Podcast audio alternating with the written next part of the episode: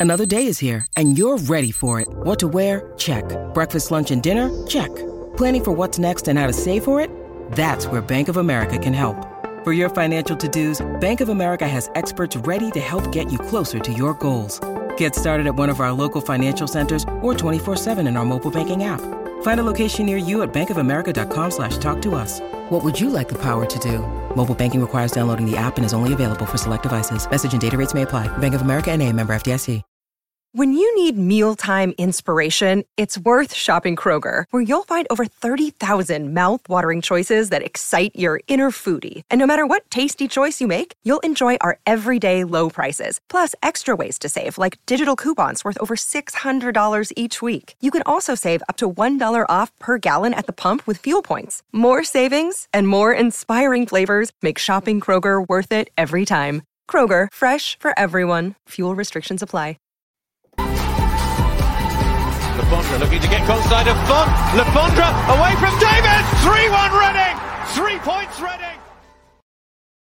Hello and welcome to another Elm Park Roars preview podcast with Jonathan Lowe. How are you doing, Jonathan?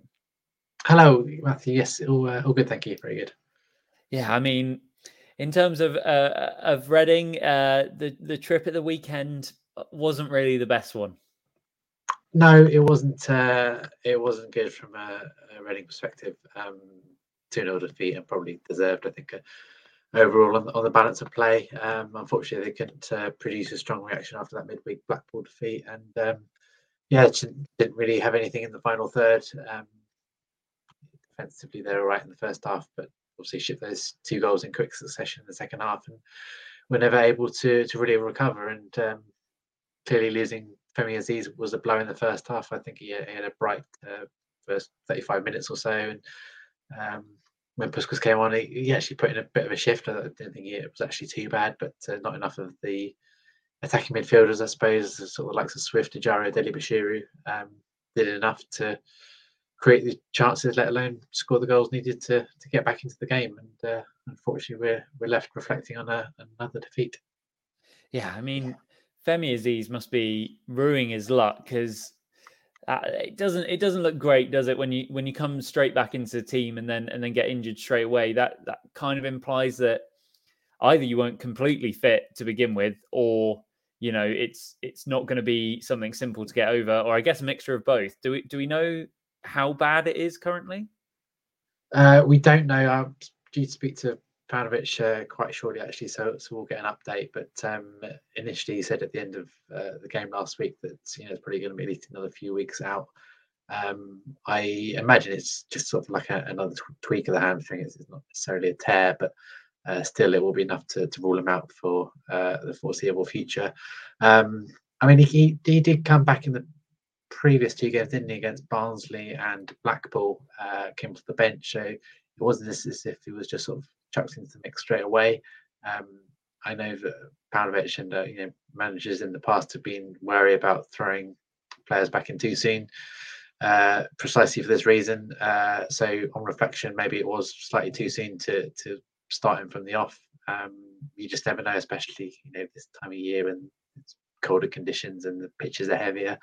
That might have an impact as well. Um, but uh, yeah, he just he just went down and clutched his hamstring, and uh, say uh, hopefully it's not a, a, a long term one, but uh, clearly it's going to be one which is going to keep him out uh, for the next few weeks. I'll say. Yeah, and it's just our luck that in in the week where uh, the physio writes a long piece about how none of the injuries are really you know preventable, we get one that eh, I mean, not not it, it, wasn't a contact injury, basically, like how uh, some of the rest of them were, and and whether it's to do with conditioning or not, or just an unlucky circumstance, I guess it, that's just hard to judge for anyone. But hopefully, we'll see him back fit soon. Um, George Puscas will get another chance, I assume, um, against Bournemouth. Yes, uh, I think so. Um, whatever you make of him, I think yeah, he's going to be given that opportunity because uh, basically there's no one else. Um, I watched the 23s against Southampton on Monday night. Jahmari Clarke played the full game. Uh, to be honest, I don't think he was that good. Um, he, he, didn't always hold the ball up effectively, um, and him and uh, Kelvin uh, and I can't, sorry, I can't pronounce his surname. Um, didn't really offer too much. So um, I can't see him starting. He may get the final few minutes or so uh, as a replacement, but uh, you know, George Puscas is, is going to be the one up top. Um, you know, again, there's not there's very few options because I can't see any of the injured players coming back into the mix this weekend. Um, so you know, had that been the case, then I'd say maybe push Swift up. Um, uh, you know, bring you know, had Hoilett or Halilovic been fit, then uh, I imagine you know they might have been uh, given a go as a false nine, but just really due, due to this uh, severe shortage of options that Veljko Paunovic has got. I think uh, he's going to play George Puscas up top. Yeah, I guess one of the things that um, with those under 23 players is when you only see them scoring on on a flash scores app or something, you, you kind of you, you never really understand what their game is actually like. And I think the Tilehurst had quite a good article about it this week about um, playing youngsters. And I think yes, he scored a hat trick in the Premier League, um, Jahmari Clarke, but Premier League Cup. Sorry, not obviously the Premier League, but um, but other than that, he's not scored that many goals in in the actual under twenty three league this season. So you know, it's sort of a confirmation bias, I guess, when you only see him scoring and, and don't necessarily get the whole picture that way. So people like people's got got to be uh, a little bit. Um, God, what's the word that I'm looking for?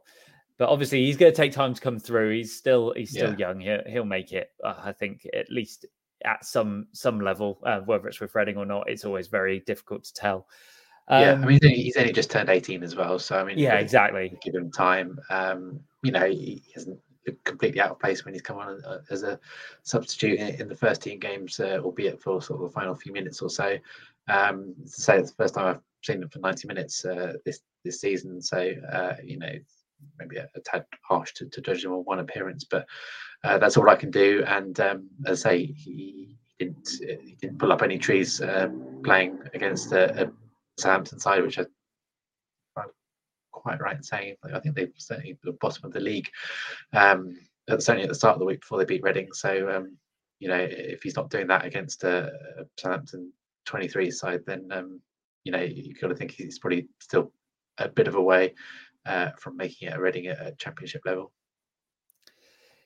Um, I guess the one positive for this week, at least, is that uh, Reading have had the week off. Um, in in the sense that there's been no midweek game. Uh, obviously, I doubt they're all relaxing in in uh, lounge chairs by the pool, but um, we like so many people have brought up fatigue this week, and that the the team have looked tired.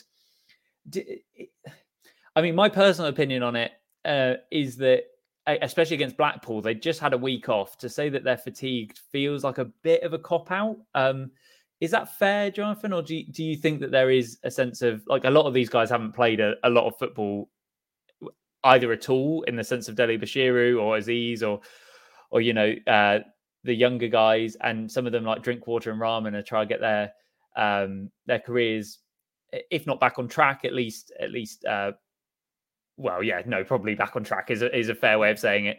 Um, do, do you think that that is playing in um, to how we play in in games and and tire easily? Maybe. Uh, I mean, I think there is an element of that. I think it's it's uh, also sort of mentally draining, perhaps. Um, and and like you said, I, th- I think I read it on Tyler saying that you know the sort of the, the background of these players. Um, it's you know like him or, or loathe him, you look at someone like Chris Gunter, who who, who played week after week, match after match, uh, season after season.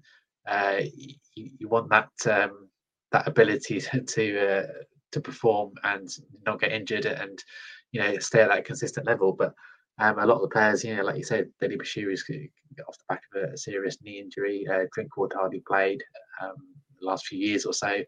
Uh, Baba Rahman has been a sort of you know across Europe and, and not really used to the championship.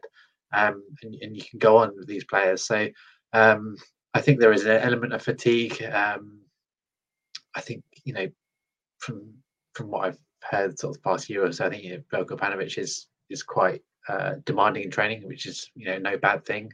Um, but I say when you've got such a small squad and limited options, um, you, you, know you can't push anyone too far because um, you know they can pick up injuries, and uh, we've seen what effect uh, some uh, serious injuries can can have on the side. So Um, I say yes, there is an element of fatigue. I think they they can tire in games. I think you know, Josh Josh Laurent mentioned it. It's uh, even sort of four or five games in, he said you know they need to get fitter.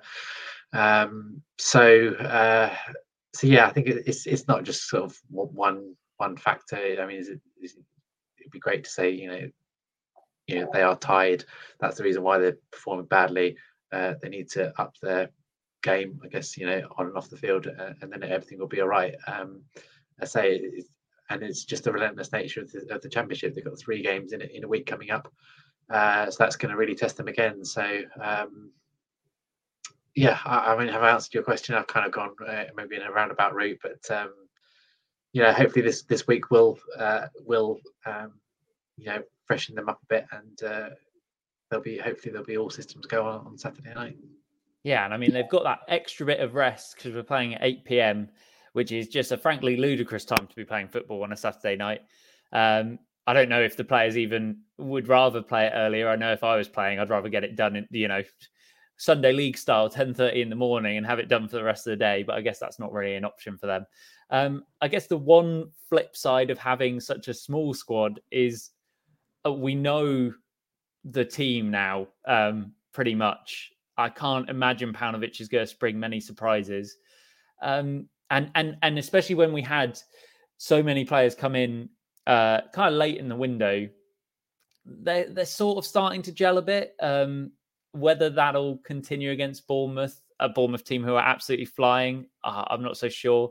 Um, what what what do you make of of the game on Saturday? I, I assume it, you think it's going to be a tough one. Uh, yes, yeah, very much so. Um, obviously, Bournemouth are, 14 games unbeaten. They're, they're, on a club record, or matching a, an existing club record at the moment. So, uh, yeah, the tests obviously don't come any tougher than, than Bournemouth. Um, However, you know, I you know, there are some things going in Reading's favour. Say that there's a week off, I know Bournemouth have as well, but um, you know, you, you, do get some special nights under the lights at the uh, Select Car Leasing Stadium, and uh, you know, maybe why not this weekend if they, if they can kind of recapture that uh, that form that they showed in, in, that excellent run between sort of mid September and uh, mid October. Um, they can get on the front foot. You know, maybe even George Puscas might score. Um, you know, then uh, they've got half a chance. I, I, imagine they will concede a goal, so it's whether, whether they can score more than one goal, um, which you know, I say on their day they're capable of. If if, if Ovie Ejaria comes to the party, if Dele-Bashiru can, can get in some good positions, and and we all know about John Swift's quality. So um, you know, I think they certainly on paper they've got the quality. Um, the last few games, you know, they'll Paunovic will certainly want the response. Um, certainly having not seen it at Blackburn last weekend. Um, but uh, you know they've had a fairly decent record at home so far this season. Um, I certainly think they'll, they'll, give Bournemouth a good game. Whether, whether, they'll have enough to win uh, remains to be seen. But um, we had two good, entertaining fixtures between the two sides last season, and uh, I think that it could be similar on Saturday. Yeah, I mean, the fact that Reading can turn over any team on their day is part of the frustration and part of the hope going into these these kind of games. Obviously, that result at Fulham, people will kind of cling on to that, saying that you know we can beat these kind of teams. Um, but then then we have a few losses. It goes the other way. I remember um, is it Lee Johnson, the, the Sun, now Sunderland manager? Um, when he was at Bristol City, people just said he, he went on these massive streaks of either wins or losses, and it does feel pretty similar with with Reading. Like it doesn't feel like we're going to get out of a slide quickly, but when we do, things turn around and and stay good for a prolonged period of time.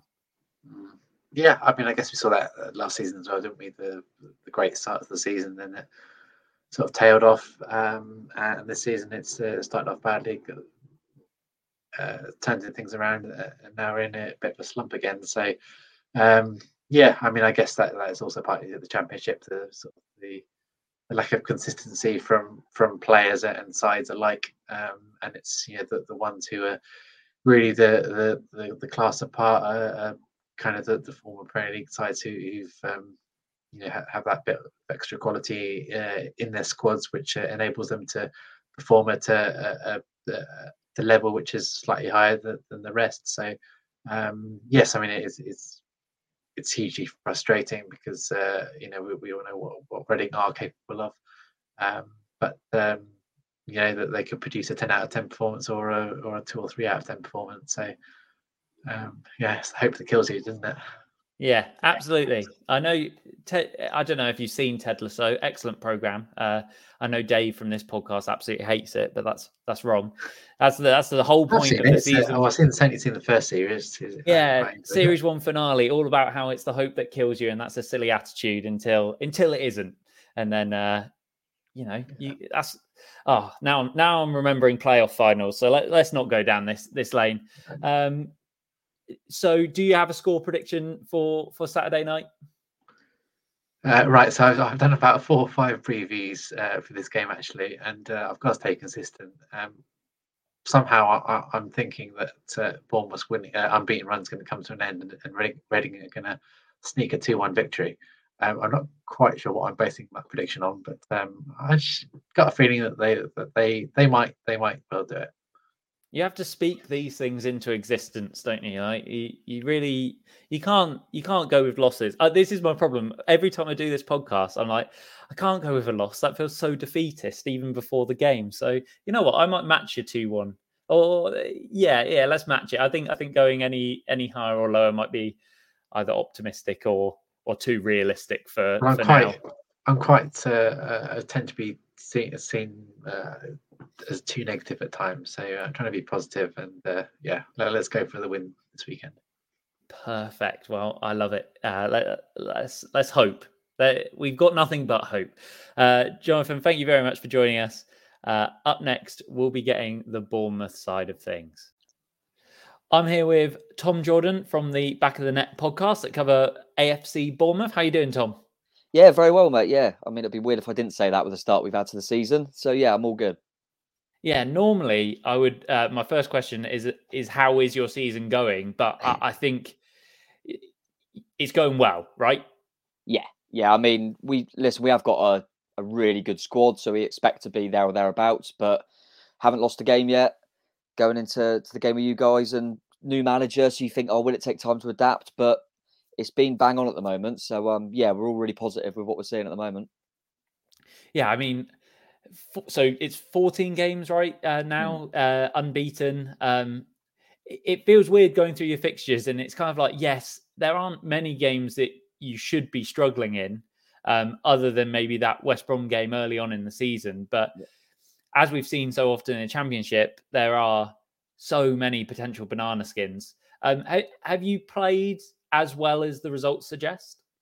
Um, I would say, yeah, in, in, in patches. I think what we've what we've done well is is controlled games. Really, we've been we've been pretty solid defensively, which obviously gives you a really good platform. And in moments, we've we've got that quality. You know, Dom Solanke's firing, Philip Billing's getting on the on the goal sheet as well. And um, yeah, I don't know. We're just yeah, I feel like it's control rather than we're not really battering teams. Um, but we never really look like we're going to concede more than one, if that. I mean, we've kept I think it's six clean sheets in a row on the on the road. Um, so obviously that gives you a chance to win any football match. Um, so yeah, I'd, I'd say it's more control. As in, it's been it's been really solid, and they work their socks off. And we've just got a little bit too much quality to then draw a blank most of the time. So yeah, I mean, there's there's going to be going to be the odd blip in the road, which will be interesting how we bounce back. But at the moment, it's um yeah, just everything. We're just ticking every box at the moment, from defensively and up the other end as well. Yeah, I was looking at your transfers over the summer, and obviously Danjuma went out, um, Sam Surridge went out, um, but you kept hold of most of the core squad, and you added names like you know Ryan Christie, Jamal Lowe, uh, Gary Cahill, Marcondes, like really good players. Um, and and some of them aren't even getting game time. Is that because they're injured, or just because you know the the core of the Bournemouth squad are so good to begin with? Yeah, the, the squad is is really really strong. We've um, like you say, we it's it's a weird one because I think probably our best two players last season were Danjuma and Begovic, who have uh, both gone. But you know, sometimes best players don't make the best teams, and we've got a really good blend to us at the moment. And yeah, like you say, some good additions. And I think Jamal Lowe's just he started one game and scored, um, so he hasn't done anything wrong. I think it's just the at the moment Ryan Christie's been brilliant, uh, Dom Solanke's been brilliant. Obviously, Brooks is out at the moment, which is sad, but Christie's come in and, done really well. I mean, Lewis Cook has literally only just completed a couple of under 23 games. He's been out. Um, has had the odd injury, but really it's just because people can't get the, the squad's really strong. I don't think Steve Cook has made a single match day squad yet, and he's not injured. Um, and he was our captain last season. So yeah, it's just it's just the depth of it at the moment. And some of the youngsters, uh, Jordan Zemura, Jaidon Anthony, Gavin Kilkenny, have come from nowhere really and really impressed. So it's made that the squad seem even stronger than it already is. And I guess the the one big thing that happened, you know, off the pitch over the summer was Scott Parker coming in. Like mm. quite a few, I think it's fair to say there are still a lot of question marks over Scott Parker um, when he took the job. How have Bournemouth fans sort of uh, taken to him? Well, we love him at the moment. I mean, he hadn't lost a game, so it's uh, not too bad. But yeah, I think I don't know. It seemed to be. I, I was quite open to it, and I kind of liked the thought that it was a, a long term kind of appointment in terms of you know he's a young manager who obviously has a bit of a a, a bit of process in place. And I could see it being long term. I'd always rather that than a kind of stopgap manager to try and just get you out. But um, yeah, it's it still remains to be seen. But at the moment, we can't can't complain. It's been controlled football, sorted us out defensively for sure. Good additions, like you say. And yeah, I think Fulham fans said it got a bit boring, and you know they're very they're on to you all the time about the fact that it'll um, we won't like him after too long. But at the moment, what we've seen, we're we're really happy. It's it's good high press, and everyone seems to seems to really be buying into it. So we're happy, and he um he wears some nice cardigans as well, so he can complain.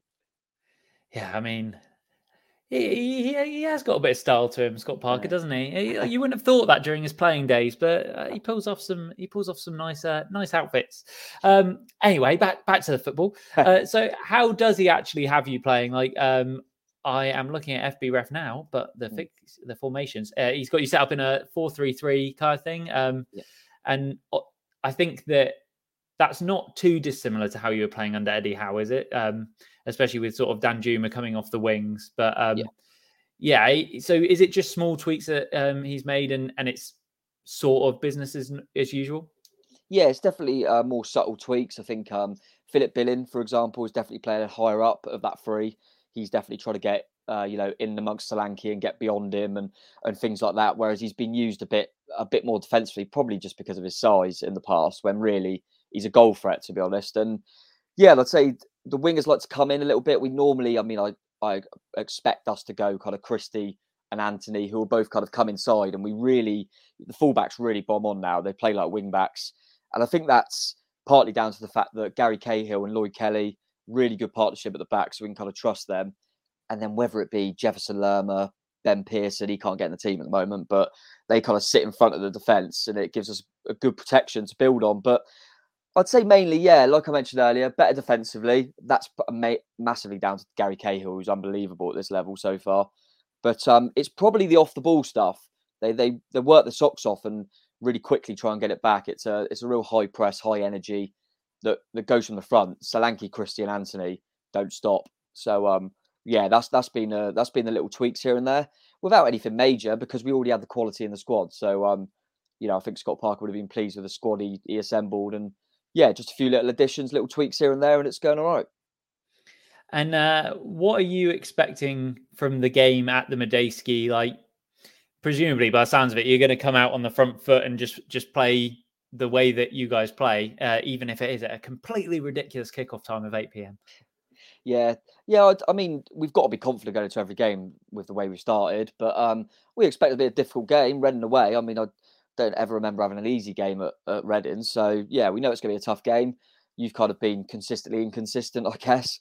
But um, you've got some good players, and obviously John Swift's obviously been highlighted, for example. But yeah, I think it'll be a tight one. And and as I say earlier, we haven't really battered anyone on the road in terms of a scoreline. So I think it'll be quite tight, and we'll we'll wait for our moments. But I think I'd like to think we'll have a little bit too much. Um, but yeah, we're certainly not not taking it for granted. And certainly, I, I gotta be honest, I don't want our first defeat to be to you guys. Today. Well, uh, just before uh, we came on the podcast, we, we were kind of drawing parallels between Reading last season yeah. and Bournemouth this season. Obviously, Reading couldn't quite make it, you know, stick, but it, it feels like Bournemouth Bournemouth will. I mean, anything other than automatic promotion. Well, anything other than yeah, let's say automatic promotion would probably be a disappointment now for you guys.